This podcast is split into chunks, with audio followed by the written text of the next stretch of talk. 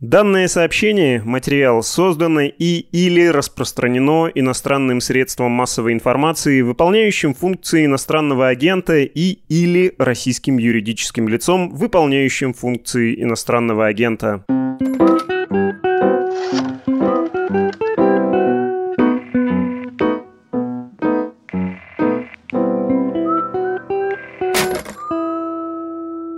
Всем привет! С вами еженедельный подкаст «Медуза» о политике, перцев и газа.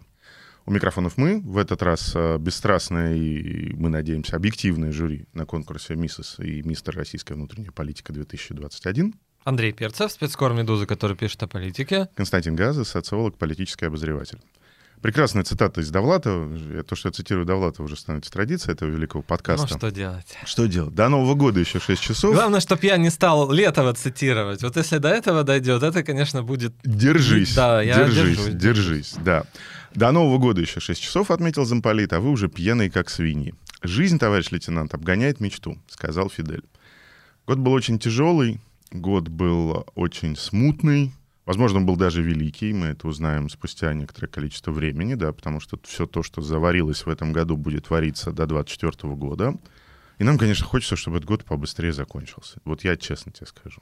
Это каждый год последнее, что-то мы думаем время, что вот такого не было. Ну, мем, да, вот этот сказать- со стрелой, да, значит. Да, прошлогодний. Да, да, да. То есть казалось, что... Не, слушай, мне казалось, что 19 это кошмар. Вот и сейчас, значит, 2020, все, хлоп. Потом 2020 какой, знаешь, уже такой кавказский кошмар, да, когда ты два раза по несколько месяцев сидишь дома с детьми. И ни школы, ни вообще ничего. Они вот так Ну, хотя бы в участку ездят. Подмосковье сидел. Ну да, да, хотя, то есть есть, да, да, да, не буду жаловаться. Под да. крылом. Не в 50 Воробья. метров, да, не в 50-метровой московской, значит, ну, знаешь, вот в то время, вот смотрел, наверное, новости это московские, как человека задержали во дворе, значит, вышел не туда, зашел за пределы магазина. Все-таки в Подмосковье Я помню, по- вечером едешь и видишь, как лучше было намного. вечером по Москве куда... А, я ехал, значит, такой кислородный па- аппарат э, подруге отвозить. Обошлось все, тьфу тьфу И вижу прям вот буквально окраина Москвы, стоят с дистанции по 100 метров, значит, подростки, и друг с другом разговаривают по телефону. То есть они подойти друг к другу боятся, но хочется воздухом подышать.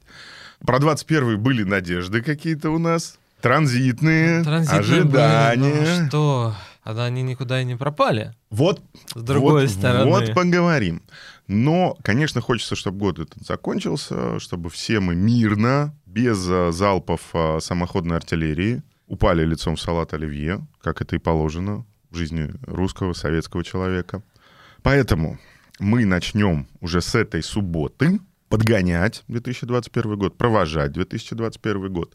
Проблема заключается в том, что дорогой руководитель нашего государства, президент Владимир Владимирович Путин, устраивает э, 23 декабря пресс-конференцию, поэтому итоги года мы будем подводить дважды. Сначала мы сейчас поговорим про наши итоги года, А потом по факту. а потом по факту, да, итоги года с Владимиром Путиным у нас будут, соответственно, в следующую субботу. Ну, не скажет ничего. Все равно подведем про него. Не скажет ничего, поговорим на абсолютно вечную тему, что в голове у папы.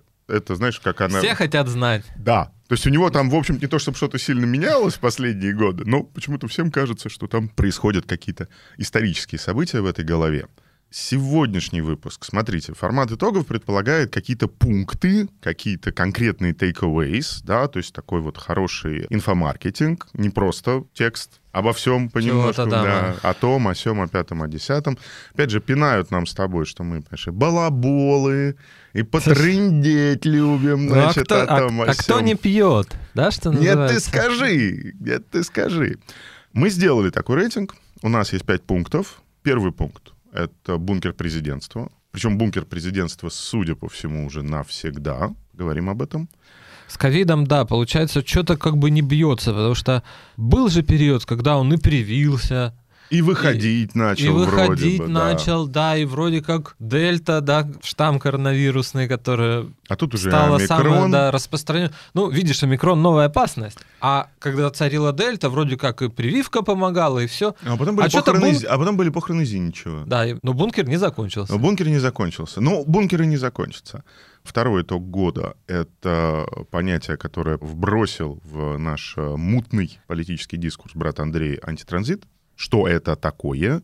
Мы говорили об этом, мы говорили об этом немножко в выпуске про застой, мы говорили об этом много в выпуске про развал системы. Еще раз просто уже в режиме как бы пунктов, да. Встречный тренд, мы его начинаем с Андреем нащупывать, это транзит де-факто, то есть отвал от системы крупных игроков, которые просто начинают двигаться собственным маршрутом которым уже по большому счету все равно. Бункер... Система, да, антитранзит, а, а система в реальности, транзит, да. да, другое. Хороший зазор, на самом деле интересный зазор. Четвертый итог года, он грустный, он неприятный, он неприятный для нас, потому что я напомню нашим старым поклонникам, слушателям, когда мы с вами начинали 23 января этого года, вот этой не было. И мы надеялись, что все будет хорошо, что все будет культурно.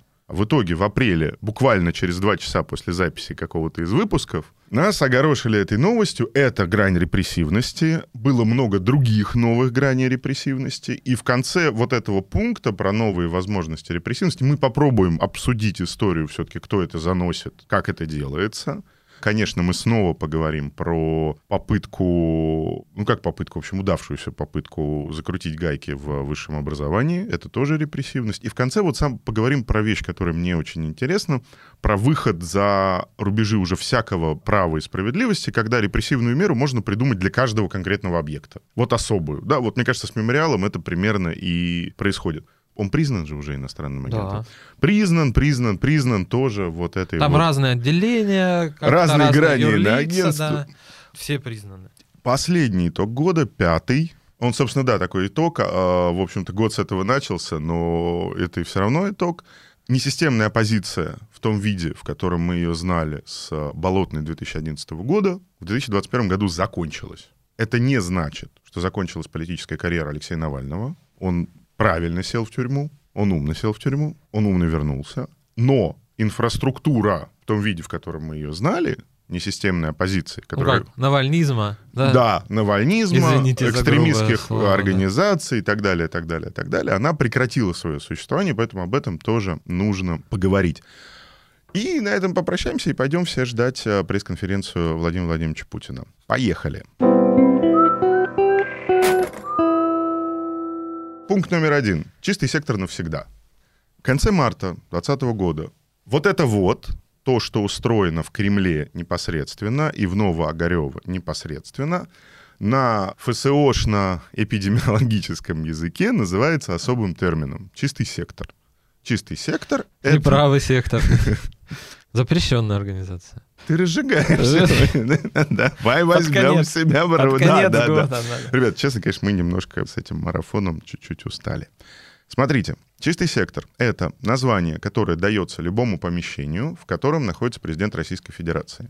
Это правило было нарушено несколько раз. Один из этих раз — похороны министра чрезвычайных ситуаций Евгения Зиничева. Там не было чистого сектора. Во всех остальных случаях на протяжении уже фактически почти двух лет, с конца марта 2020 года, президент Российской Федерации должен находиться внутри чистого сектора. Оборудовано это следующим образом. Соответственно, есть часть сотрудников администрации президента, которые изолируются вместе с президентом. Там на самом деле якобы находится безвылазно первый заместитель руководителя администрации президента Алексей Алексеевич Громов. То есть они Дмитрия Сергеевича Пескова отпустили, так сказать, на просторы Сочи. Ну, как бы жена, семья, понятно. А Алексей Алексеевич Громов героически изолировался. Да? Это люди, которые с ним находятся постоянно. Глава администрации президента Антон Эдуардович Вайна туда наезжает, как бы Кремль и в Огарева. Чтобы попасть на личный прием к президенту, нужно было сидеть на карантине две недели. Якобы приобретены новые модные суперточные тест-системы. И поэтому, например, банкир Костин, глава банка ВТБ, Сидел он на карантине якобы уже недельку. Уже недельку. Уже можно ему работать, можно... И там какое-то, в общем, пошло так, оживление по гостям. Ну вот в следующем году, я думаю, некоторое количество твоих моих источников. Кто-то сходит, кто-то расскажет, мы проверим это, да. Но, тем не менее, все равно неделя — это карантин либо у себя дома, если у человека, условно говоря, коттедж, то он опечатывается, чувак сидит на балконе, работает с документами, к нему приезжают, берут у него ПЦР, значит, в начале недели, каждый день за два дня перед встречей. Потом, собственно говоря, вот этот вот э, из фильма «Сталкер. Туннель с присыпкой», ну, натурально это туннель с присыпкой, тебе полотенчик дают, да, и потом, как, значит, рассказывал один очень уважаемый человек, говорит, приходишь в приемную, сидишь как из бани, да, как в предбаннике сидишь, лысина вся в, Присыпки? присыпке, да, значит, полотенчиком ты эту присыпку все, поэтому они немножко все, когда вот их видишь, и они у президента сидят, они такие все немножко распаренные, растрепанные, это они присыпку из... э, Не, не волнуются не от волнуются. встречи Да, с, с да. первым лицом, он так вот вышел. Да, это не то, что они волнуются, а то, что они просто как бы фактически из бани. Что сломалось? Сломалось, мне кажется, все. Ну, так устроена была. Арбитраж твоя штука. тема, рассказывай. Про то, что, в общем-то, функция добежать и попросить рассудить, Рассудить, человека посадить. представить Да, кого-то. Посадить, в смысле, на кресло. А может, и не на кресло, А может и и на да. шконку, да. Уже не работает, потому что в этом деле важна очень оперативность. Если быстро не перебежал, кто-то другой... И главное, а как? Да, А тут уже Теперь никто непонятно другой. как, да. Ну, то есть что-то же происходит, все равно какие-то назначения происходят, значит, какой-то передельчик происходит, да, на этой неделе вот, почему передельчик? Большой передел. Мы говорили вам про уголь весь год. Вот, да. Арестовали менеджмент одного из крупнейших добытчиков угля, и там не только уголь у них есть, да, и вагоны они делают. Вот в вагоны они зря полезли, судя по... Но он- это было у них. Надо было продать. И строят они, и водку делают, в общем... И в, много- порто, и в портовое хозяйство Портовый, да. залезли. Многогранные люди с э, Кемеровской холдинг СДС арестовали. Сибирский деловой менеджмент. союз. Расшифровываем Ну, аббревиатуру. деловых людей арестовали. Я со своей стороны попробую что-то собрать в Москве. Если там сюжет будет совсем горячий, то, может быть, мы в следующую субботу еще отдельно про это немножко поговорим. Арбитраж. Причем арбитраж в двух смыслах. Реально порешать, чтобы президент решил. И второе, очень важная вещь с точки зрения иерархии, кого пускают первым. Когда ты не знаешь, кого пускают первым, вернее, ты знаешь, что никого не пускают, ты перестаешь ориентироваться в том, кто сейчас важный, В кто, фаворе, да. кто самый уважаемый. Ты перестаешь это понимать. Опять же, с кем можно решить? Да, то есть если нельзя попасть к первому, надо ориентироваться в том, кто ближе к первому из вторых. А если вторые тоже не попадают к первому, то начинается чехарда. Ну, отсюда, да, кстати, и произвол ведь происходит, потому что некоторые решения можно откатить, да, в том числе по каким-то делам. Да, ну, было же, что тут не доразобрались, да, там, человека что-то пришли и ушли. Я напоминаю историю, извини, я напомню историю про бывшего главу Федеральной таможенной службы Беленинова, человека, который был начальником Владимира Владимировича Путина в городе Дрездене, в Германской Демократической Республике, когда Владимир Владимирович Путин там работал офицером КГБ, офицером связи с э, ГДРовской спецслужбой Штази, пришли на дачу, нашли, значит, якобы часы, 100 миллионов рублей, и откатилось все. Ни ареста, ни задержания, ничего. Пост потерял через какое-то время. Сейчас такого не может быть. Сейчас, если бы... Не позвонить. Позвонить трудно. Приехать. А там Вайна сидит коммутатором, а он знает, что такого рода звонки лучше не... Приехать, не как раньше, да? Закрыть попытаться. звонок, значит, вы... То есть, если вы думаете, что есть какая-то трубка, которую можно снять, то она есть, конечно, к президенту, но она есть там у пяти человек в стране. Закрыть звонок значит, что вы через приемную или через главу администрации просите президента о вмешательстве, чтобы он вам перезвонил. И он закрывает звонок. То есть он вам перезванивает или от его имени с вами связывается тот же самый Антон Эдуардович Вайна, да, и говорит, какие решения президент принял или не принял. По силовым вопросам президент сейчас звонки не закрывает. Ну, то есть, если пришли к какому-то человеку Значит, на- правильно пришли. на дачу, да, это же действует, да, начинает крутиться следственная машина. э, Телеграм-канал начинает публиковать количество часов. Что-то крутится, потом человека привозят в суд, его арестуют, а а дальше уже, ну, то есть принимается цепь решений, которые неотменяемые. которые уже являются и процессуальными, и в том числе медийными, потому что после того, как вы показали в наручниках уважаемого человека, сходящего с трапа самолета, уже очень сложно потом гражданам Российской Федерации объяснить, что та- товарищ Сталин произошла чудовищная ошибка. Да? Невинов- Полностью невиновный. Да, значит, вопрос. Это навсегда или не навсегда? Чего-то мы не знаем, Чего-то мы не... Про здоровье мы чего-то не знаем. Вот- есть какие-то, да, вот намеки, что это связано не только с ковидом. Вот, да. ты хорошо сейчас аккуратно сказал. Вот не только с ковидом. Вот, ну, это тоже, да, там, аналитика на диване, наверное. Но если у тебя такая мощь, типа, вот проверок, значит, плохо себя У тебя почувствовал. все федеральное медико-биологическое Почувствовал, агентство. все это вокруг сидит. Неужели трудно вылечить ковид? Даже у пожилого человека. Неужели трудно, условно говоря, вокруг человека создать вот в радиусе 10 метров абсолютно чистый сектор, да, чтобы к нему на 11 Или метре так, можно да. было посадить кого-то, кто сдал не 10 ПЦР за 7 дней, а хотя бы, значит, 3 ПЦР за 7 дней. Значит, там вопрос, с нашей точки зрения, это чистой воды спекуляции и кухонный разговор, хотя у нас тут нет, значит, ни оливье, ни борща, дома есть. Значит, там дело с нашей точки зрения не только в ковиде, но и в том, что некоторые возможности, аккуратно скажем, лечения то Ну, ли невозможны, график, да, да, да, то ли невозможны, то ли есть некоторое количество процедур, которые нужно делать в определенном графике. И поэтому, с нашей точки зрения, эта история навсегда. То есть отцепление, как модные социологи говорят, сцепление и расцепление. Отцепление физическое тела президента от политического класса, в общем-то, будет продолжаться до 2030 года. Э, Если... Ну, это, да, мало ли что. Ну, у нас не в самом у плохом нас следующий смысле, пункт антитранзит. Да, не, не в самом плохом смысле. Ты все-таки веришь в то, что может быть что-то в не самом плохом смысле? Я верю почему. Ты веришь почему-то.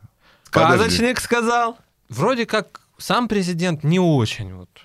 Но мы, мы, расположен. мы сейчас немножечко в следующих двух итогах об этом поговорим. И немножко, наверное, об этом поговорим все-таки в следующую субботу. Уже расскажем прям весь сюжет.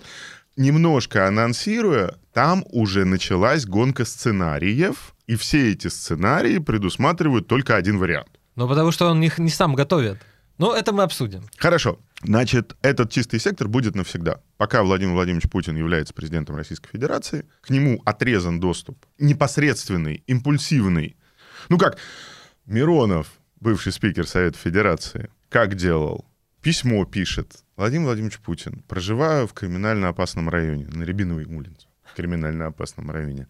Очень хочу гулять в Тайницком саду. Разрешите постоянный допуск. Значит, ты начинает там гулять, а там окошко, он в это окошко знает. Ну, как вот буквально в фильме «Офицеры», да, значит, гуляет Миронов, достает зеркальце в хорошую погоду и в окошко пускает солнечного зайчика. Или, например, тот же Миронов и другие люди имели обыкновение по выходным приезжать к воротам Нового Огарева, охрана докладывает, говорит, ну ладно, зовите пообедаем. Все, Приемы были. приемы были, да, можно было Разные. записаться, можно было прийти во время банкета. Я, ну, слушай, он Или ходил- на прием куда-то. он куда ходил будет. на дни рождения. У меня до сих пор есть какое-то количество резолюций его, особенно премьерских времен, когда видно, что, значит, э, бумажку-то подсунули на банкете, понимаешь? Не просто. А причем подсунули, просили царь-батюшка, дорогой президент Премьерович, ну, сейчас распиши. Ну, замотают, заметелят, как бы. Не дадут волю твою, значит. Расположение духа хорошее. Немножко high spirits, как бы, да, и ты получаешь резолюцию. Ничего тебе все равно потом не делают по этой резолюции, но, по крайней мере, ты как бы себе орден повесил, сказал, ну, я вот, между прочим, тут был на мероприятии, вот, там, в частности, на дне рождения, например, бывшего главы Федеральной службы охраны Мурова, там был один уважаемый предприниматель. И да, вот как бы и прорвался. Коммуникация состоялась. Да, то есть ему там ничего не дали, что он хотел, но он потом ходил и говорил, видали? Есть такая? Нет. Все, пока такой не будет, не буду с вами разговаривать. Вы неуважаемые люди. Этого больше не будет никогда. Это означает, что если вы верите в то, что система есть проекция непосредственных отношений Путина с окружением, изменилась система. Если вы скорее с нами, и вы верите в то, что отношения внутри системы существуют более или менее автономно от того, в каком режиме работает президент, тогда верьте нам и в смысле фракталов. Верьте нам в смысле того, что поскольку, поскольку президент отцеплен от элиты, элита, понимаем ли мы ее как элита, состоящая из людей, понимаем ли мы ее как элиту, состоящую из отношений между людьми, неважно, мы понимаем, что если эта отцепка произошла, вне зависимости от того, как мы понимаем систему, система будет меняться. С нашей точки зрения, ее де-факто уже после двух лет бункера Ну, президентства... факти- да, ее нет. ее Да. нет, она как таковая закончилась. Это не значит, что закончилась российская политическая система в Российской Федерации. Она, наоборот, мне кажется, начинает, так сказать, Воспевает. да, демонстрировать признаки цветущей сложности. Последняя вещь в бункер-президентстве. Понятно, что любой глава государства оторван от граждан. Понятно. Понятно, что, например, независимая пресса, жесткая, наглая, неприятная, как, я не знаю, в Австралии, как в Великобритании. Штаты, кстати, уже Она больше партийная, чем независимая. Но есть страны, где она очень агрессивная. Собственно, она такая агрессивная, потому что ее задача их все время приземлять. Их буквально, да, их профанировать, их спускать с катурнов и говорить, ну, почему то сделал, почему то сделал, почему то сделал, почему то сделал. Да, то есть вот это, например, то, что говорят у европейских журналистов, довольно агрессивная манера задавать вопросы на пресс-конференции. Типа, а не офигели ли вы, дорогой товарищ премьер-министр? Да, нас они поэтому не очень У понимают. нас такого рода пресса была уничтожена. Нас вы тоже обвиняете в том, что мы, понимаешь, их уважаемыми людьми называем. Они себя друг друга называют уважаемые люди. Это термин культуры, про которую мы вам рассказываем. Это не потому, что мы хотим что-нибудь задницу вылезать. Если бы мы хотели что-нибудь задницу вылезать, мы бы за полмиллиона рублей работали бы уже В других в местах. других ор- организациях. Да, но это как бы это лирическое отступление. По факту, оторванность от народа в ситуации отсутствия независимой прессы уже была практически тотальной. Но за счет того, что поддерживался широкий круг коммуникаций с разными людьми в элите, которые по-разному могли этот народ как-то репрезентировать в разговоре с дорогим начальником, опосредованная связь существовала. Ну, даже был, ну не то, что это, наверное, не коммуникация, ну, как бы квази, да, псевдокоммуникация, типа, не знаю, выход в народ. Да, в, там- в лагерь на Селигер ну, съездить. да, да, да. Т- Даже со стерхом, ну, народу показать. Президент как бы у нас есть. На Де- охоту выехать, тоже там егеря, еще что-то, еще деятель. что-то. Ну, даже вот картинка, что он действует, да, во, сел на Что вот параплан. народная масса, а вот как бы ее Да. лидер. Как На бы. параплане Да. сидит, встретился с Меркель, поехал. Как, вот идет. Да. Ты скорее говоришь про репрезентацию, я ну, скорее даже говорю... репрезентация была. Да, то есть здесь два блока очень хорошо. Собственно, Андрей говорит про то, что оторванность от народа в смысле репрезентации физической в действии, что президент вообще действует. Это было очень важным, да, потому что... Они смотрят в телеэкран, где ему, значит, выносят декорации. Прекрасный текст Андрея на Карнеге, повесим в ссылке, э, про то, как «Единая Россия» превратилась в склад декораций областного драмтеатра, про которую мы вам тут пели. Один момент оторванности от народа. Президент не действует, народа больше нет. Да, то есть народ для него это вот, значит, Сергей Владимирович Кириенко заносит декорации, загоняет одну массовку в ВКС, в видео и конференц-связь. Ну, или собирает иногда, не знаю, сейчас давно не Было, собирают. не, были, были, Волонтеры были, были, вот недавно. не- недавно были, недавно. У молодые ученые были, тоже видно было, что люди посидели на карантине хорошо. Один момент. Второй момент, тот, про который скорее говорю я, про то, что есть все-таки, да, когда мы говорим про элиту, мы говорим, кроме того, что мы говорим про челюсти, клыки, значит, когти Игоря Ивановича Сечина, который себе засовывает в рот тик-так, чтобы показать, какой он страшный каннибал, мы говорим про какие-то, пардон, простите, эпистемические программы, про то, что у этих людей в голове есть какие-то картины мира, и в этих картинах мира есть какой-то народ. Оторванность произошла и с точки зрения репрезентации, и с точки зрения представлений о том, что там за экраном, за границей чистого сектора происходит. Понимание того, что страна не погрузилась в пучину экономического кризиса, а героически 7 лет билась в этой пучине экономического кризиса, и сейчас уже, простите, просто спас-жилет сдулся, как бы сил грести нету, да, и она начинает тонуть в этой пучине экономического кризиса. Нет, потому что рост цен — это не самая главная проблема. Самая главная проблема — это отсутствие свободных экономических агентов в экономике, которая все еще не является социалистической, да. Ну, то есть любого человека, который занимается электронной коммерцией, спросите, раньше была проблема нагнать покупателей, а сейчас проблема найти продавца. Понимаешь, да? То есть для того, чтобы цены падали, должны быть в экономике, если она капиталистическая экономика, я противник капиталистической экономики, но если она капиталистическая, в ней должны быть активные люди.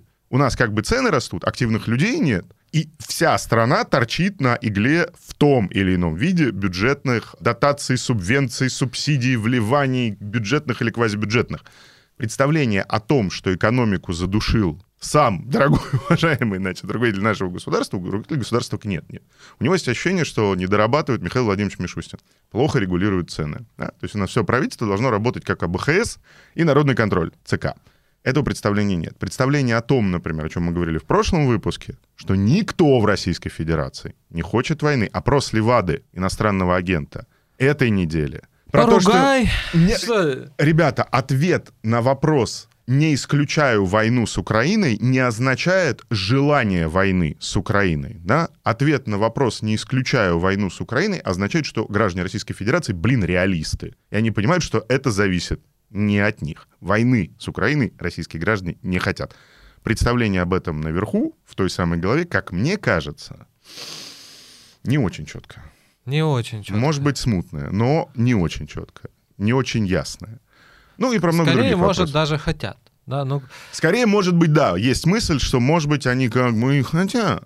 Что Представление о том, что 24 год является рубежом, после которого лидер, от которого устали, но к которому привыкли, становится лидером, от которого просто устали и уже чувствуют себя, знаете, как вот э, когда пиджачок жмет или брючки. Вот Владимир Владимирович начнет после 24 года жать российскому народу. Об этом представления в голове тоже нет. Мы закончили первый пункт «Чистый сектор навсегда» и начали второй пункт «Антитранзит». Путин — политтехнологический конструкт. да. Давай. Кто придумал?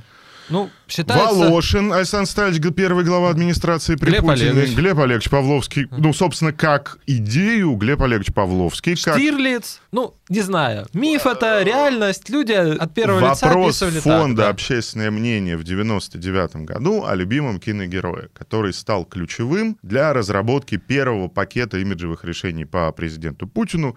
Тоже повесим эту заметку из «Коммерсанта». Она в «Коммерсанте» во власти, Дадим народу выходила. Штирлица. Да. Дали Штирлица, активный, значит, жесткая рука, что-то наводит. Противоречит это образу сейчас? Да. Вообще вне всякой связи с этим образом. Да, то есть, видимо, кто-то вспомнил, да, в фильме Путин сказал, что, значит, он вот вычислил сотрудников ЦРУ, их из правительства изгнал в 90-е. Да, но это, это было когда... А сейчас что Штирлиц делает? Сидит в кабинете, да, а перед ним, значит, мордочки. Ну, какую? Ну, что за Штирлиц? Странный Штирлиц. Это... Можно я одну вещь скажу? Ага. Вот смотри, обратите внимание на изменения в риторике президента. И эти изменения непосредственным образом связаны с антитранзитом. Потому что антитранзит — это проекция молчания президента относительно 24 года на политическую систему, что он не говорит ни да, ни нет. Раньше бы он сказал, органы поймали, вычислили всех шпионов ЦРУ в правительстве. Сейчас он сказал, я их поймал. Раньше бы он сказал, приходилось многим тогда из мэрии Санкт-Петербурга подрабатывать таксистом. Сейчас он сказал, я таксовал. Как прекрасная ш- Деды таксовали. Извини, пожалуйста. А не работал ли Байден таксистом в Нью-Йорке? М, Он, по-моему, он что-то там на станке у него было, то ли на сборочном конве, что-то было там у него, какая-то рабочая история, небольшая была. Прекрасный мем, значит, э, как и все таксисты, привык обнулять и скручивать счетчик. Ну, хорошая. а- да. опасное, кстати, про таксиста. Это уже немножко вот не то чутье, потому что про таксиста началось уже вот... Давай тогда зафиксируем. Видел мем-то вот сегодня, тоже сделали. О, Раска, ты мемы быстрее Там меня все время видишь. Горбачев. Я вот не знаю, это фотошоп, реально, не знаю, не проверил. Горбачев, жена его, Раиса Максимовна. Раиса Максимовна, да. Покойная. И Путин рядом сидят за столом, и подпись. Раиса, рассчитай уже таксиста, все, надоело мне. То есть, как бы, это Клеим. немножко десакрализация. И, и вот этого мифа. То есть это вот здесь, да, немножко ломка того, что из него представляли, да, потом это чуть повернулось как вот сильный политик, да, вот он деятельный, значит, и со стерхом полетел, и поехал, да, и в то же время шла параллельная пропаганда, значит, что на Западе там ничего не делают, какие-то чиновники жалкие, непонятные, ЛГБТ кругом. ЛГБТ, женщины, Какие-то вообще... да. руководят почему-то Министерством обороны в европейских странах. Байден пришел, недееспособный старик. да, Началось же вот это все, да? И под эту, значит, унаворенную, прошу прощения, почву оказывается, что у нас президент сам сидит, да? Дееспособный старик. Да, ну, как, где Аля, это? мощный старик. Не де... С Байденом, значит, примерно одинаково. У народа тоже начинается. Я слышал от людей, тоже вот передают, что а как вот Макрон ходит, поехал, Байден... Меркель ходит. Меркель в магазин пошла после отставки, значит, что- еще куда-то вышла, да, на работу какую-то после отставки с поста канцлера. Байден ездит, да, вот говорят, Байден Летает. плохой, да? Байден же не по ВКС сидит, общается. Ну, по внутренней политике, да, он летает, ездит, да, он, он передвигается. Ну и в другие стране. государства он более-менее как бы Да есть. нашего не зовут уже никуда. Ну, а кто это? Это ж никто не скажет. Но видно, значит, что вот этот вот действует, наш не действует. У народа вопросы. Почему? Что происходит, да? Смотрите, антитранзит в данном случае, это очень важно подчеркнуть, это наша с Андреем солидарная позиция. Антитранзит не есть набор принятых политических решений. Это набор непринятых политических решений. Это не набор программ, да, которые уже затверждены, утверждены, и все по ним действуют. Это набор молчаний, умолчаний, не ответов президента или страха тех, кто на него работает, задать ему прямой вопрос. Владимир Владимирович, как бы, знаете, тут а, среди вопросов, значит, вот премию надо сотруднику администрации президента выпустить, значит, награды какие-то государственные. Что по 24 году решаем? Да тут даже не в этом, наверное, вопрос. Не а? только в этом. Не только в этом. Что никто не может туда зайти и сказать, давайте принимать политтехнологические решения. Да уж кадровые бы приняли. Ой, Извини, пожалуйста. Да, то есть антитранзит тогда это такое большое понятие, в котором де-факто кадровый застой, де-факто отсутствие общего ориентира политической системе, поскольку, поскольку президент на все эти вопросы, если отвечая, отвечает, что значит ты не решил? А обнулял ты зачем? Чтобы спустя год после того, как ты обнулил, значит, полтора сказать «я не решил»? Ну, вроде как чувствуют, что пойдет, а с другой стороны, ходят слухи, что и не хочет. Сопротивляя... А, его... А это всегда так с ним, понимаешь? Он говорит, нет. Говорит, нет, демократия пусть. Отпустите Лешеньку. А при этом, значит, э, они его тащат и тащат. Взяли в заложники президента. Мерзавцы, негодяи. Давайте спасем президента от его окружения, дорогие россияне. Странный антитранзит. Не антитранзит, который принят в качестве, например, ну, слушайте, как выглядела красиво реакция в Европе в начале 19 века после, значит, избавления от корсиканского чудовища мощный кулак интеллектуалов-реакционеров, Гизо и так далее, и так далее, и так далее, во Франции, которые продумали это как программу консервативную, как программу спасения от э, полной десакрализации власти, предельной рационализации власти и так далее, и так далее, и так далее. Тануса Кортес и так далее. Очень мощный набор интеллектуальных решений. Нет никаких интеллектуальных решений нет никакой программы. Давайте придумаем застой. Да, давайте сядем и придумаем застой. Так, пожалуйста, мы сядем и придумаем. Вот мы здесь с братом Андреем сядем и придумаем. Определитесь, скажите ртом, да или нет. А сейчас это не антитранзит в смысле, значит, реакции такой яростной, значит, все, всех в тюрьму. А Сейчас это- нерешительность. А Ну, это вот как бы мы, мы не знаем. мы но- то ли не хотим пока, то ли уже не можем. То ли пока не хотим, то ли уже не можем. Знаешь, вот это называется. Ага, 24 год будет, но это не точно. Не, ну он будет. Но это не В точно. каком виде. Ну, Но это, это, а может и не 24 Понимаешь, вот, да, вот, но, то есть все будет, дорогие граждане, но это не точно. Застой это да, когда сын генерала знает, что будет генералом. А тут сам генерал Не вроде знаю. как да, он сидит на месте и чувствует, что уже должен бы уйти, а он до сих пор... Но он не знает, а завтра-то он будет. Или И послезавтра. где он будет. да. А что с сыном сделают? Никакого застоя, никакого консерватизма, никакой реакции. Да? Надо, надо работать. За змызлами. Про Единую Россию не скажем мы лучше, чем Андрей написал. Еще один важный пункт в антитранзите. Избита вся батарея преемников, которых мы с Андреем же называли в начале этого года. Мишустин понижен до ранга начальника Государственного комитета по регулированию цен. Дмитрий Анатольевич Медведев понижен до ранга... а, Я даже не знаю. ну, то есть нет такого места в российской политической системе, до которого понижен Медведев. Оно, собственно, изобретается им по ходу пьесы. Сергей Семенович Собянин, мэр Москвы. Да, все, кто сказал, что новый Ельцин — это Собянин, там один человек вроде бы выиграл, мы отправим вам, что обещали. Да, Сергей Семенович Собянин отправился в квест под названием «Я, будущий Ельцин» сам. И вот это переход к третьему пункту. Транзит. Потому что транзит — это когда люди, которые соглашаются с тем, что президент их избивает и убирает с доски, уходят. Нет у меня ощущения, что Михаил Владимирович Мишустин досидит в премьерском кресле до 24 года. Нет у меня ну, такого тоже нет ощущения. такого То у тебя тоже нет такого ощущения. Но есть фигуры, которые пошли уже сами. Понимаете, дело в том, что еще раз напомню эту прекрасную умную мысль, которую э, Глеб Олегович Павловский мне э, несколько раз повторял. Политике субъект развивается быстрее, чем его рефлексия. Ты движешься быстрее, чем успеваешь подумать, зачем ты это Они делаешь. сами еще не знают, что они представляют собою, скорее всего. Он, может, искренне выступает против мигрантов, еще чего-то, а на готовясь самом деле уже, да. к выборам 23 года. Это мэра, Собянина. мэра, Мо- мэра Москвы. Да. Мэра Москвы. Тут уже пора. Нет, пора. Пора, пора. Москва непростой город. До выборов осталось сколько? Полтора года. Полтора года. Пора. В Москве много изменилось, да, и коммунисты поднялись, еще чего-то, да, мало ли что. Я понимаю, что есть электроника. Муниципалка веселая в следующем Муниципалка году. будет. Надо как бы и почву для большого, да, этих всех тысяч кандидатов готовить, что, ну, вот команда мэра. А кто такой мэр? Мэр вот, вот такой у нас, да. Москва вот он, не резиновая, мэр. Вот он говорит, да. Сергей Москва не резиновая, Собянин. По- Можно так считать, а можно считать и по-другому. а да, можно понимать это как федеральную заявку уже. Движется он уже как бы вот подальше, чем муниципальная компания, даже мэрская. А дальше? Второй такой самодвижущийся объект в российской политической системе — наш любимый политик, спикер Государственной Думы Вячеслав Викторович Володин. Мы называли его во второй батарее преемников, во второй линии преемников летом, после истории с QR-кодами, в которой, в общем-то, он сначала активно не участвовал, но на которой он наварил гигантский политический капитал. Смог, да. Как и главное, человек, который- манифестировал.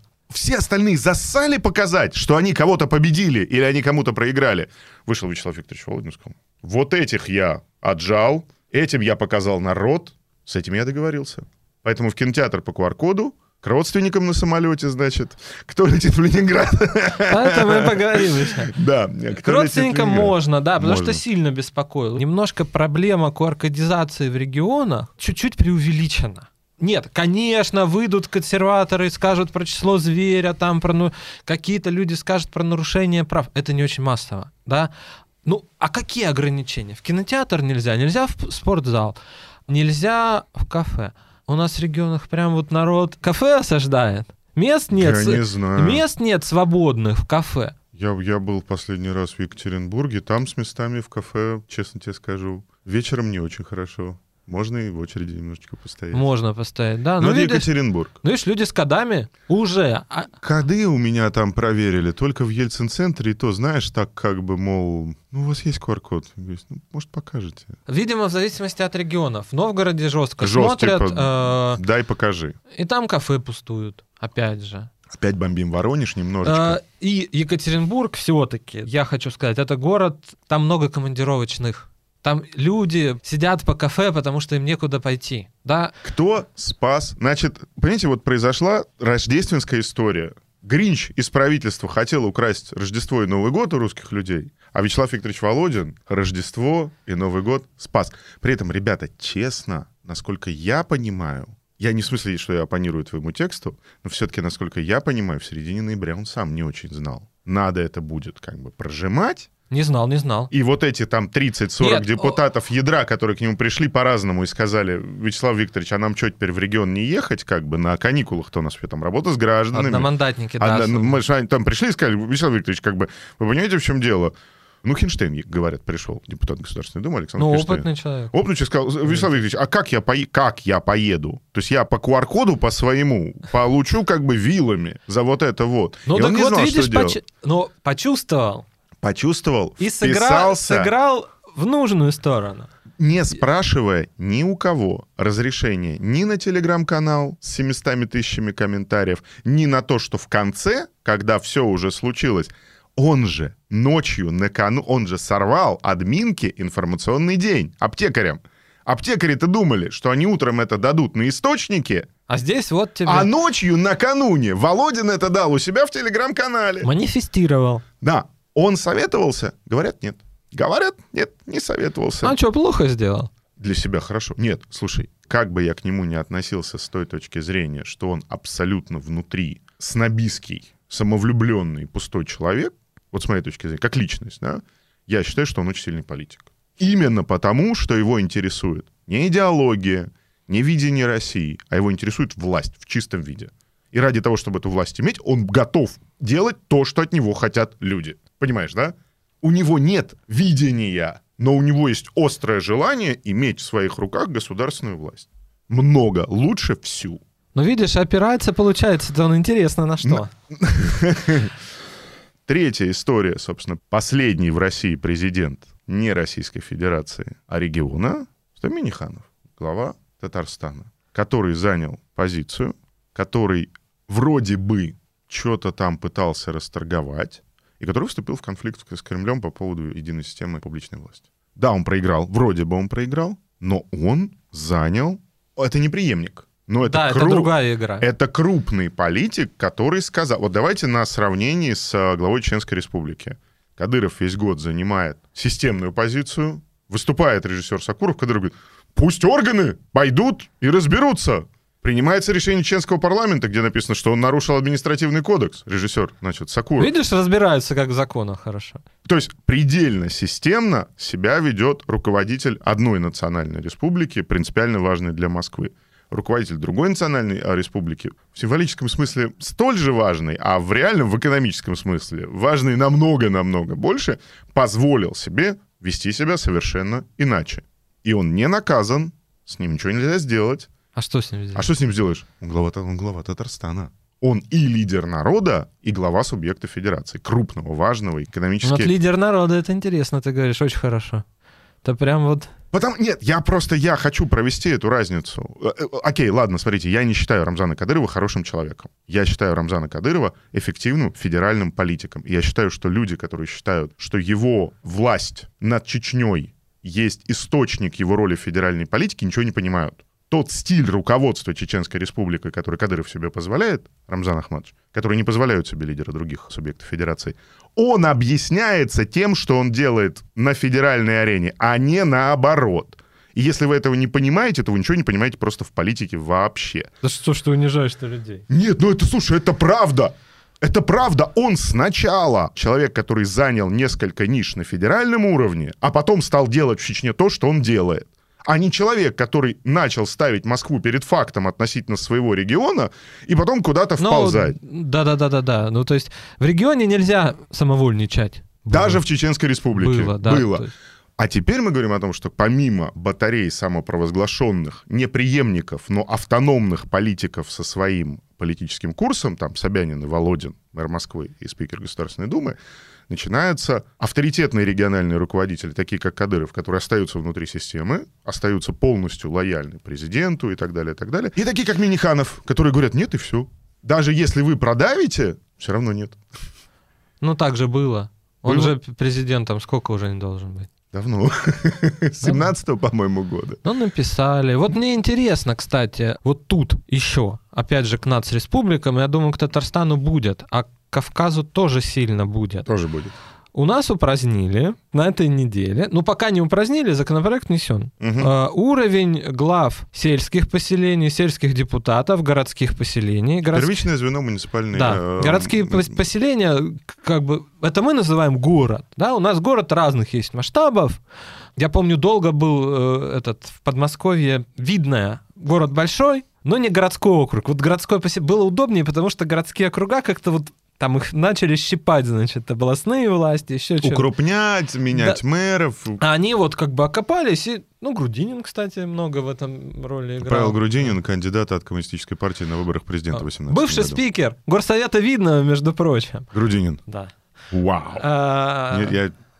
Ну, не, не моя политика. А... Не знал. То есть там посвободнее. Когда ты поселение, ты немножко как бы... Вот ты маленький, с одной стороны, а с другой стороны у тебя как бы воли побольше. Это упразднили. Да, конечно, для стандартных регионов, может, средние полосы это не так важно, но ты представь Для Кавказа это очень важно. Кавказ. Ты глава села. Подожди, а для Краснодара? Краснодар... Вот станица — это село юридически, в которой 35-40 тысяч человек Там живет. может быть, это может быть сельское поселение, это не городской округ. То есть или их надо объявлять городскими округами... Или присоединять к городам. Нет, там есть еще муниципальный округ, это, ну, типа район муниципальный. Только это одно поселение. То, ну, это один муниципалитет. У него не... Краснодар, Ставрополь, Ростов, наверное. Татарстан. Татарстан. Глава села. Кто в Татарстане? Уваж... Села на 10-15 тысяч Уважаемый человек. человек. Депутат сельского поселения в Татарстане. Глава села. А спикер? Депутатского совета. Давай зафиксируем. Смотрите. Первое. Думаешь, приятно им от этого? Первое. Транзит. С одной стороны, это де-факто игра на политическом уровне людей, которые пока не считают, возможно, даже сами себя преемниками, но играют уже в этой лиге на этом уровне федеральной повестки. Мэр Москвы Собянин, спикер Государственной Думы Володин. Вторая вещь, связанная с транзитом, бьет всегда и по государственному строю, по политике, и по государственному устройству.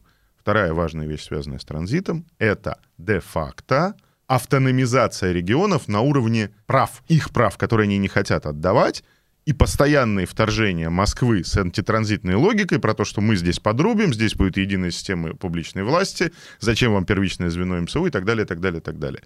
Это, как мне кажется, тоже, конечно, игра антитранзита и транзита. Эти говорят, мы вас оцифруем из Москвы, и надо попроще, не надо партсписки в ЗАГС собрания, да? Ничего не надо. Все надо проще. Проще все надо. Ну, по партспискам вот... Оде- ну, давай, ну, давай в следующий раз отдельно, тяжелая, да, отдельно поговорим. А снизу идет встречная транзитная тенденция, что либо оставьте как было, либо давайте объяснить.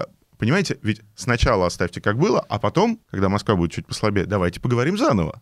Ну, кстати, тоже вбросим, там Татарстан, вот как логика, да, вот самого происходящего, она немножко в сторону преемника и, больш... и как бы большого человека она выталкивает, да. Своего, их, их большого она, человека. да, да, да, она как бы его тоже заставляет действовать, манифестироваться как политик. Он еще не политик пока, хотя может уже. Я, А. Мне кажется, он, не, вот он, конечно, не пытается играть в той лиге, в которой пытаются играть Собянин и Володин, в лиге, в которой есть... Но это надо начинать. Знаешь, есть пе.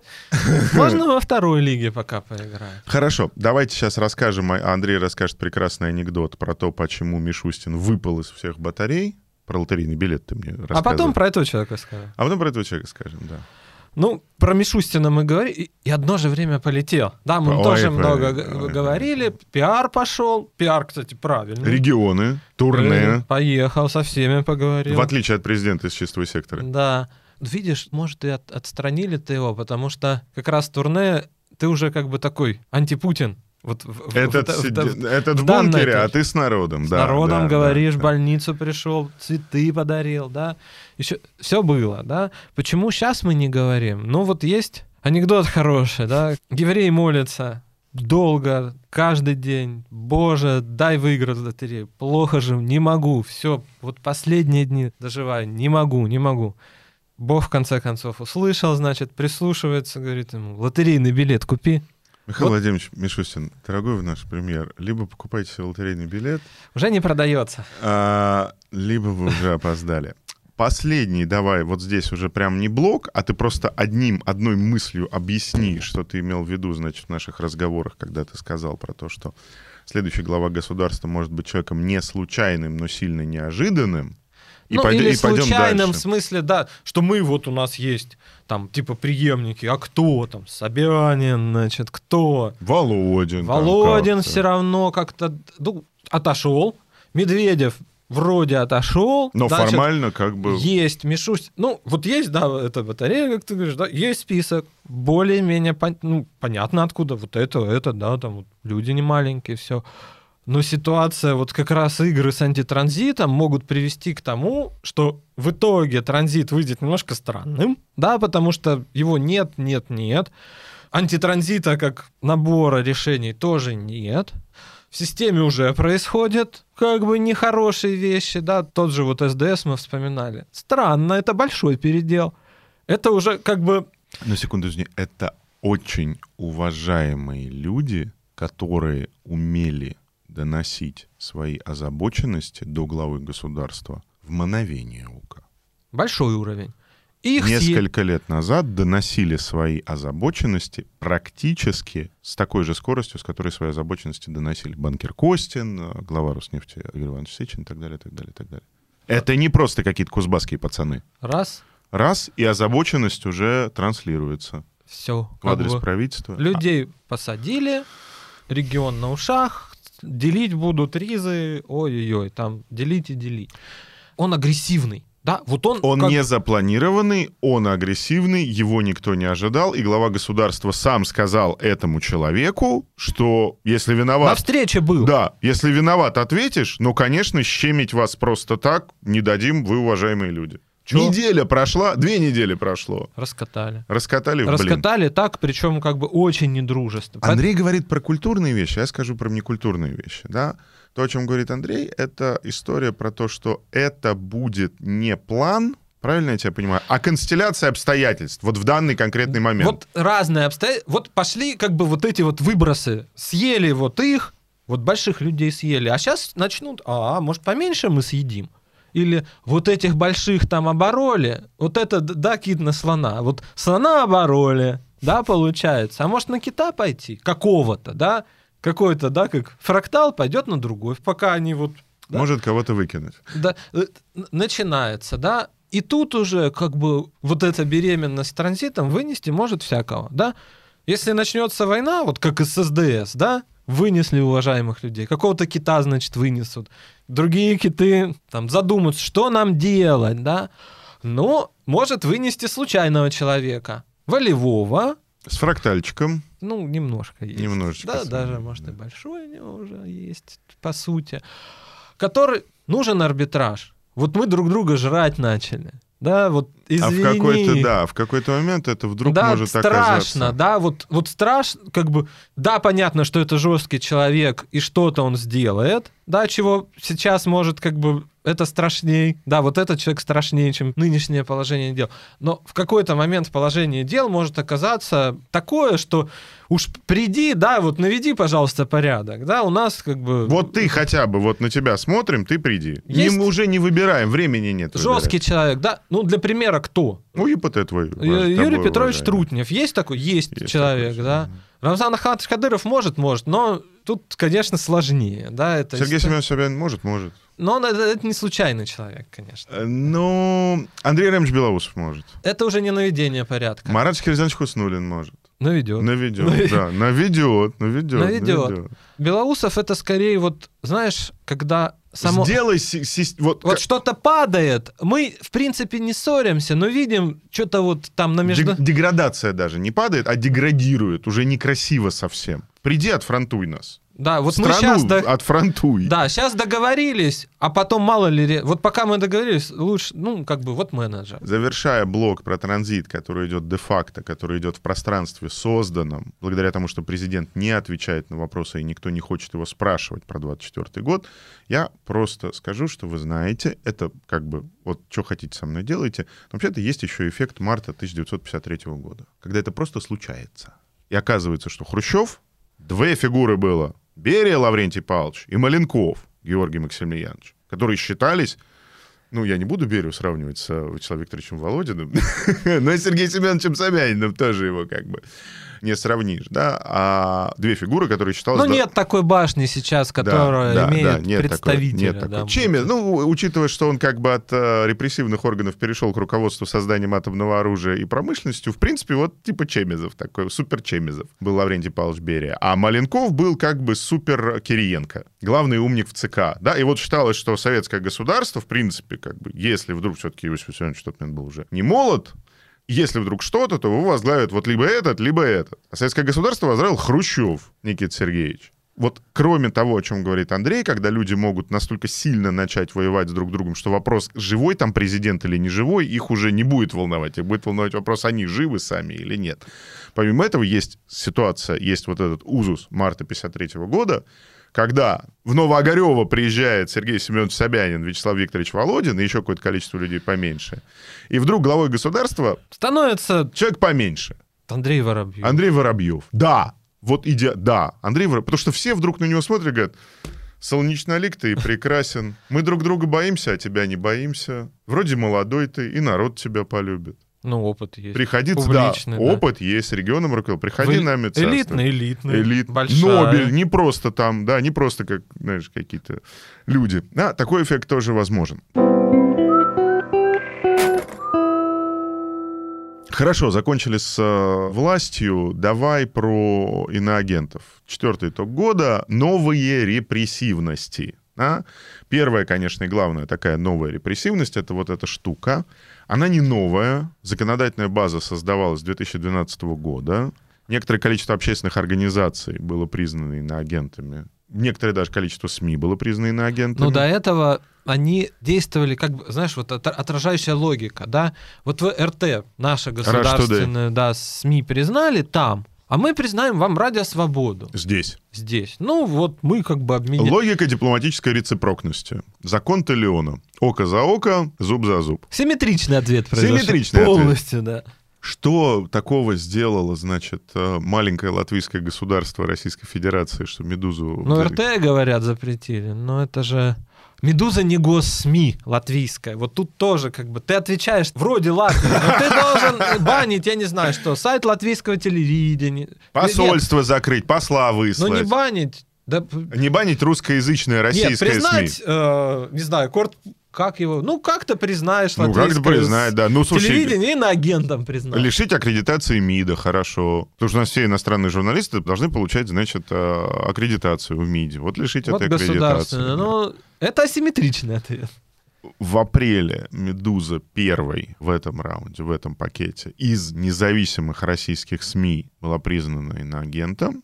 Позже туда попали важные истории, телеканал «Дождь». Э. Ну вот «Дождь» — это, я не в обиду, да, но это важнее в том смысле, что это как бы большое, важное... Более ист... значимо в смысле. Да, и важные истории и проект у них в базе. А ну, проект вот, признан в России нежелательной организацией. Да, в сердце, как бы, да. Там признается, что даже Витаймс в этой логике, да, это не госсми, понятно в сердце у них есть иностранный, значит, какой-то учредитель или вот, вот что-то, что их как бы вот финансирует. Телеканал «Дождь». Российская СМИ, созданная в Российской Федерации. Президент Медведев посещал. Журналисты «Дождя» принимают участие во всех, значит, официальных, части неофициальных мероприятий. Финансируется, простите, да, получил какое-то количество грантов Евросоюза. Андрей, я тебе... У нас, и, а что? у нас и госсми иногда получают. У нас и госсми иногда получали гранты Евросоюза, да? С «Медузой» мы не понимаем, почему русскоязычная СМИ, вот российские журналисты сидят. Привет тем, кто думает, что мы в Риге. мы мы а не в Риге. Думает, есть ну, до сих пор, мне кажется, есть люди, которые думают, что мы из Риги с тобой. Значит, не сами в Риге, наверное. Они, наверное, сами в Риге, да, им просто нас там не хватает. Это была очень странная фигня несправедливая фигня. Когда это случилось с дождем, стало понятно, что это, собственно говоря, не дипломатические игры, а репрессивная мера. Да, вот как бы, да, между «Медузой» и «Дождем» мы еще колебались и пытались понять... Логика иностранного вмешательства да, что у них вот Но когда это случилось с дождем, да. во-первых, Медуза была в этом смысле оправдана, потому что стало понятно, что здесь иностранное вмешательство ни при чем. Наш, наш с Персом, да, двух иностранных, блин, граждан. А когда это случилось с дождем, стало понятно, что здесь абсолютно ни при чем иностранное вмешательство, что речь просто идет о том, что есть некоторые свободные... Я и ты, мы не иностранные граждане. А тут ты сказал, что мы иностранные граждане. Нет, ну как будто бы, да, знаешь, как Какие будто бы, как будто у нас нет, у тебя нет российского паспорта, у меня нет российского паспорта. Как будто мы тут сидим, значит, и... это самое. Смотрите, стало понятно на дожде, что это форма репрессивности, что это новая репрессивная мера. Но самое ужасное, самое трагическое — это то, что это стали применять как лейбл и особую юридическую категорию для физических лиц, наших коллег, наших друзей. Мария Железновой, с которой мы вместе в Ньюсвике сидели вот так вот через стол, признан в России иностранным агентом. Лиза Сурначева, друг, знаю ее. Друг, брат и друг, сестра. брат и сестра, да, да и, и знаем ее тысячу лет, признан в России иностранным агентом. Елизавета Маетная, в Ньюсвике работали, я, тоже с ней вместе, признан в России Это я вообще не понял. Это я, то, вот это я вообще не понял. И дальше мои там, например, попытки как-то через посредников напрямую достучаться до каких-то людей, которые могут быть в курсе, просто чтобы они... То есть уже понятно, что просить бесполезно. Да, то есть это ситуация, в которой просить бесполезно. Но просто, чтобы мне объяснили, что происходит, и очень жестокая логика в ответ. Потому что они говорят, нет, ну хорошо, значит, Роман Доброхотов признан в России иноагентом. Он типа агент влияния. Я говорю, хорошо, я не знаю, так, не так, но вы, по крайней мере, говорите, что вы его считаете шпионом. Да, он покинул территорию Российской Федерации, вам нужны юридические гарантии, что он сюда не вернется. Мерзко, плохо, но я это могу понять. Вот сидят российские граждане на территории Российской Федерации. Елку наряжают. Елку сказали, наряжают, да, да, пишут апелляцию в суд, значит, одну за другой. И говорят, что да хрен уже, как бы понятно, что в ЕСПЧ придется идти. Их зачем? Не надо быть дураками. Ну, уважаемые друзья, которые так нам говорят, смотрите, я знаю, что смотрите. Вот здесь тоже еще два дурака сидят, которые как бы не понимают логику, не надо связываться с плохой компанией. А что, то есть если вы любую компанию можете объявить плохой, то это значит, что вы просто не хотите, чтобы такого рода люди, как мы с Андреем, работали. А тогда зачем вы нас как бы слушаете и смотрите, да? Тогда я не понимаю просто, что происходит. Этот закон, мы, конечно, мы потребуем, чтобы, во-первых, чтобы все физические лица, занесенные в список иностранных агентов, были от этого лейбла освобождены. Если вы хотите кого-то назначить шпионом, открывайте дело по статье «Государственная измена». Доказывайте это. Это лучше, да, то есть это на самом деле это лучше. Только не как с Ваней Сафроновым, да? Когда человек сидит два года почти, а там что-то с доказательствами, что он с представителями посольств, значит, обедал. Сволочь, шпион. А, ну так, если посмотреть... А, да. Состав кремлевских экспертов, а кто не обедал? А кто не обедал? А тогда давайте сейчас вот мы возьмем статьи в журнале «Эксперт» с Викиликса взятые, в журнале «Эксперт», и всех, вот кто жив, тоже, пожалуйста, давайте всех в Лефортовский замок, да, по вот этой статье. Они тоже обедали, они тоже кофе пили с врагами России, тоже разъясняли. Да, это то же самое, что с делом ЮКОСа. Вы тогда говорили шепотом, а потом языком экспертов. Ходорковский готовил, значит, государственный переворот. Но вы доказать этого не смогли, и поэтому вы его посадили за хозяйственные преступления. Вы говорите, Доброхотов иностранный шпион. Но вы опять доказать этого не можете. Гражданам вам показать нечего. И вы говорите, он иноагент. Вы не можете доказать, что Сафронов иностранный шпион, потому что он не иностранный шпион. Вы держите его в тюрьме. Ну, знаете, может, в вашей консерватории, может, не в нас что-то надо поменять, может, вас что-то надо поменять. Не остается времени на образование. Поменяют в нас. Не, а меня нет, в, нет, изменения вносить будут в нас, это понятно. Не остается у нас времени поговорить про образование. Последнюю я скажу фразу и перейдем к последнему пункту уже к смерти несистемной оппозиции. У меня всегда было несогласие глубокое с э, Навальным по одному пункту. Он говорил, всех чиновников надо то-то, то-то, то-то и то-то. Да, всех, всех членов Единой России, всех чиновников надо то-то, то-то, то-то и то-то. Мы не будем разбираться, виновный, невиновный, но это сразу ты расписываешься в то, что этого никогда не будет. Ты... Или в том, что ты собираешься устроить квазифашистский режим после прихода к власти. Ну, непонятно что, а, а из кого тебе собирать власть. У этого, да? есть, у этого есть юридический термин. Это называется объективное вменение. Когда ты вменяешь человеку вину не по составу преступления, а по факту принадлежности к социальной, профессиональной, конфессиональной, какой угодно группе. На то, что происходит с а, репрессиями в России, это переход от кривого, через задницу сделанного, но все еще какого-то юридического процесса к объективному вменению. Вот все журналисты, признанного в России нежелательным проекта, получили иноагента, как физические лица, через процедуру объективного вменения. Работал, виноват. Это не правосудие. Это, в общем-то, то же самое, за что вы в середине десятых шеймили Навального и говорили, вот он... Так вы то же самое делаете. Ровно то же самое. Видишь, подсказал. Подсказал, да. Подсказал, показал. Не знаю, сложно. Через Навального переходим к пятому пункту, к пятому итогу года. ФБК признан в России экстремистской организацией. Навальный сидит в тюрьме во Владимирской области и будет сидеть там до 23 года. Очень многие руководители штабов тоже признаны. Тоже признаны. Уголовные дела.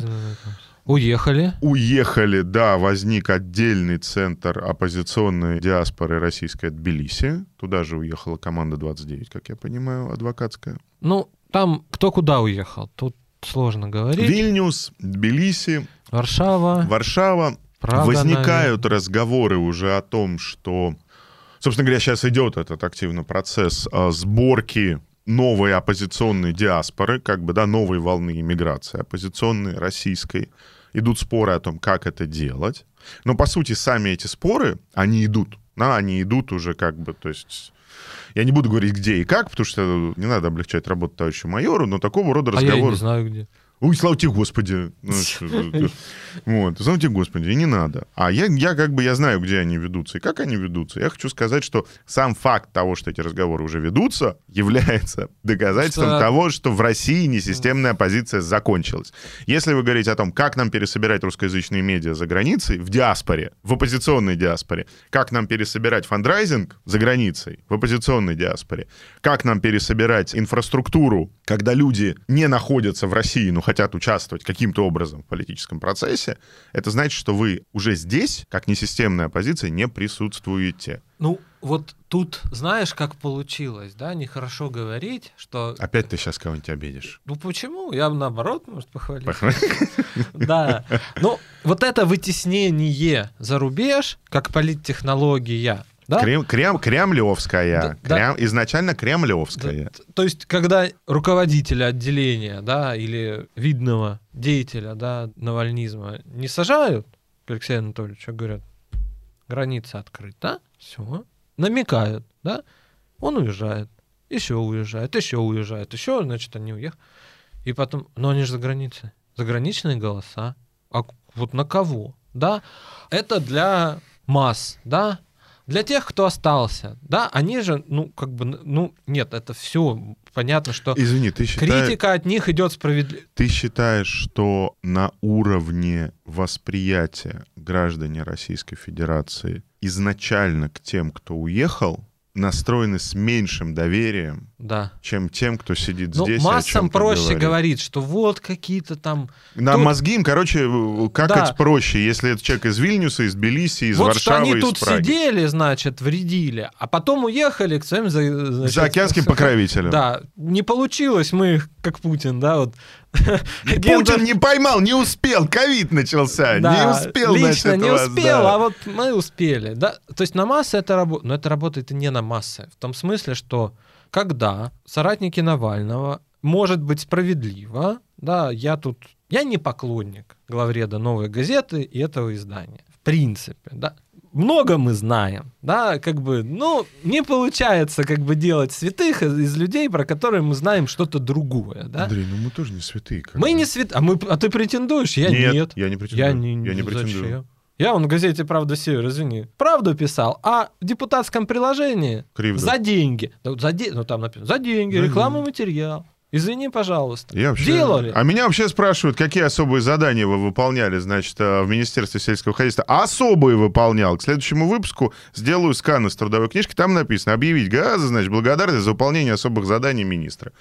Поняли? Вот так вот. Вот, вот. Особые. Да, это совсем особо. Тоже Нет, я не совсем не Тоже, святой. наверное, мо- может, клейма на нас негде ставить. Да вообще. Может быть, да. Ну, мы же святые не метим. Тоже была критика. И Была. к Речи Мурату была. Какой был ответ? Вы уехали, и, значит, вы не имеете права этого говорить. Нет, они имеют право это говорить. Они уехали, уехать, это можно думать, ой, там как здорово, да, вот ты в Европе сидишь, а мы, значит, тут вот под пятой. Знаешь, Там мне не кажется, очень... уехать это жопа полная. Это не здорово. Честно, Людям в, жизнь, в жизненном плохо, смысле, да. это, и- в профессиональном смысле это полная и задница. они имеют право это говорить, и все. Но, представляешь, Модуш, вы не имеете права. Вы там. Не то, что там вы, вы, вы уехали. Резюмируя, политик года Алексей Навальный по одной простой причине. Потому что вернулся. Все остальное, что произошло, произошло неправильно. И вот этот раскол в оппозиции, да, который сейчас уже возник, он очевидный, да, что есть диаспора, которая говорит, совершенно справедливо, сидя там, а чё вы языки-то в задницу засунули? Чё не клеймите, как бы, да, вот чё перцев с газа не клеймят? Чё Муратов не сказал, главред «Новой газеты» в Нобелевской речи, что Навального отравила ФСБ? Чё не сказал-то? Есть люди, которые сидят здесь и говорят, ну, во-первых, как бы мы здесь, а вы там. А во-вторых, ну, наша речь принадлежит нам, да, и мы хотим продолжать это описывать изнутри. Потому что мы с братом Перцем, в принципе, мы что-нибудь с тобой умеем, кроме этого. Ну, нет, можно какие-то там что-то вспомнить, да? Наука только. Нау... Не, ну да, да, то есть я, я, нет, ну а куда я в науку? У нас про это был предыдущий итог года, про новые грани репрессивности, про то, что ректор вуза, в котором я учился и работал, он как бы в СИЗО сидит. Президент сказал, отпустите, не считаю необходимым. И что, сколько времени прошло? Неделю Неделю. скоро. Ну, скоро неделя. Ну вот Москалькова высказалась. Вот и Омбудсмен. посмотрим, да? Или они скажут, неделе или они даже. скажут, ну нет, ну давайте там после праздников. В суд. Хотя следователь это может сделать без суда. У него есть такое процессуальное полномочие. Сидит Сергей Эдуардович Зуев. Сидит. С давлением, вот, с гипертонией, с тремя операциями. Поэтому, знаешь, в науку... Пойдем в науку, пойдем, пойдем, как бы, пойдем. В общество знания Да, пойдем. в котельной только придется подрабатывать, знаешь, Да. чтобы, Не, это чтобы понимаю. семью кормить.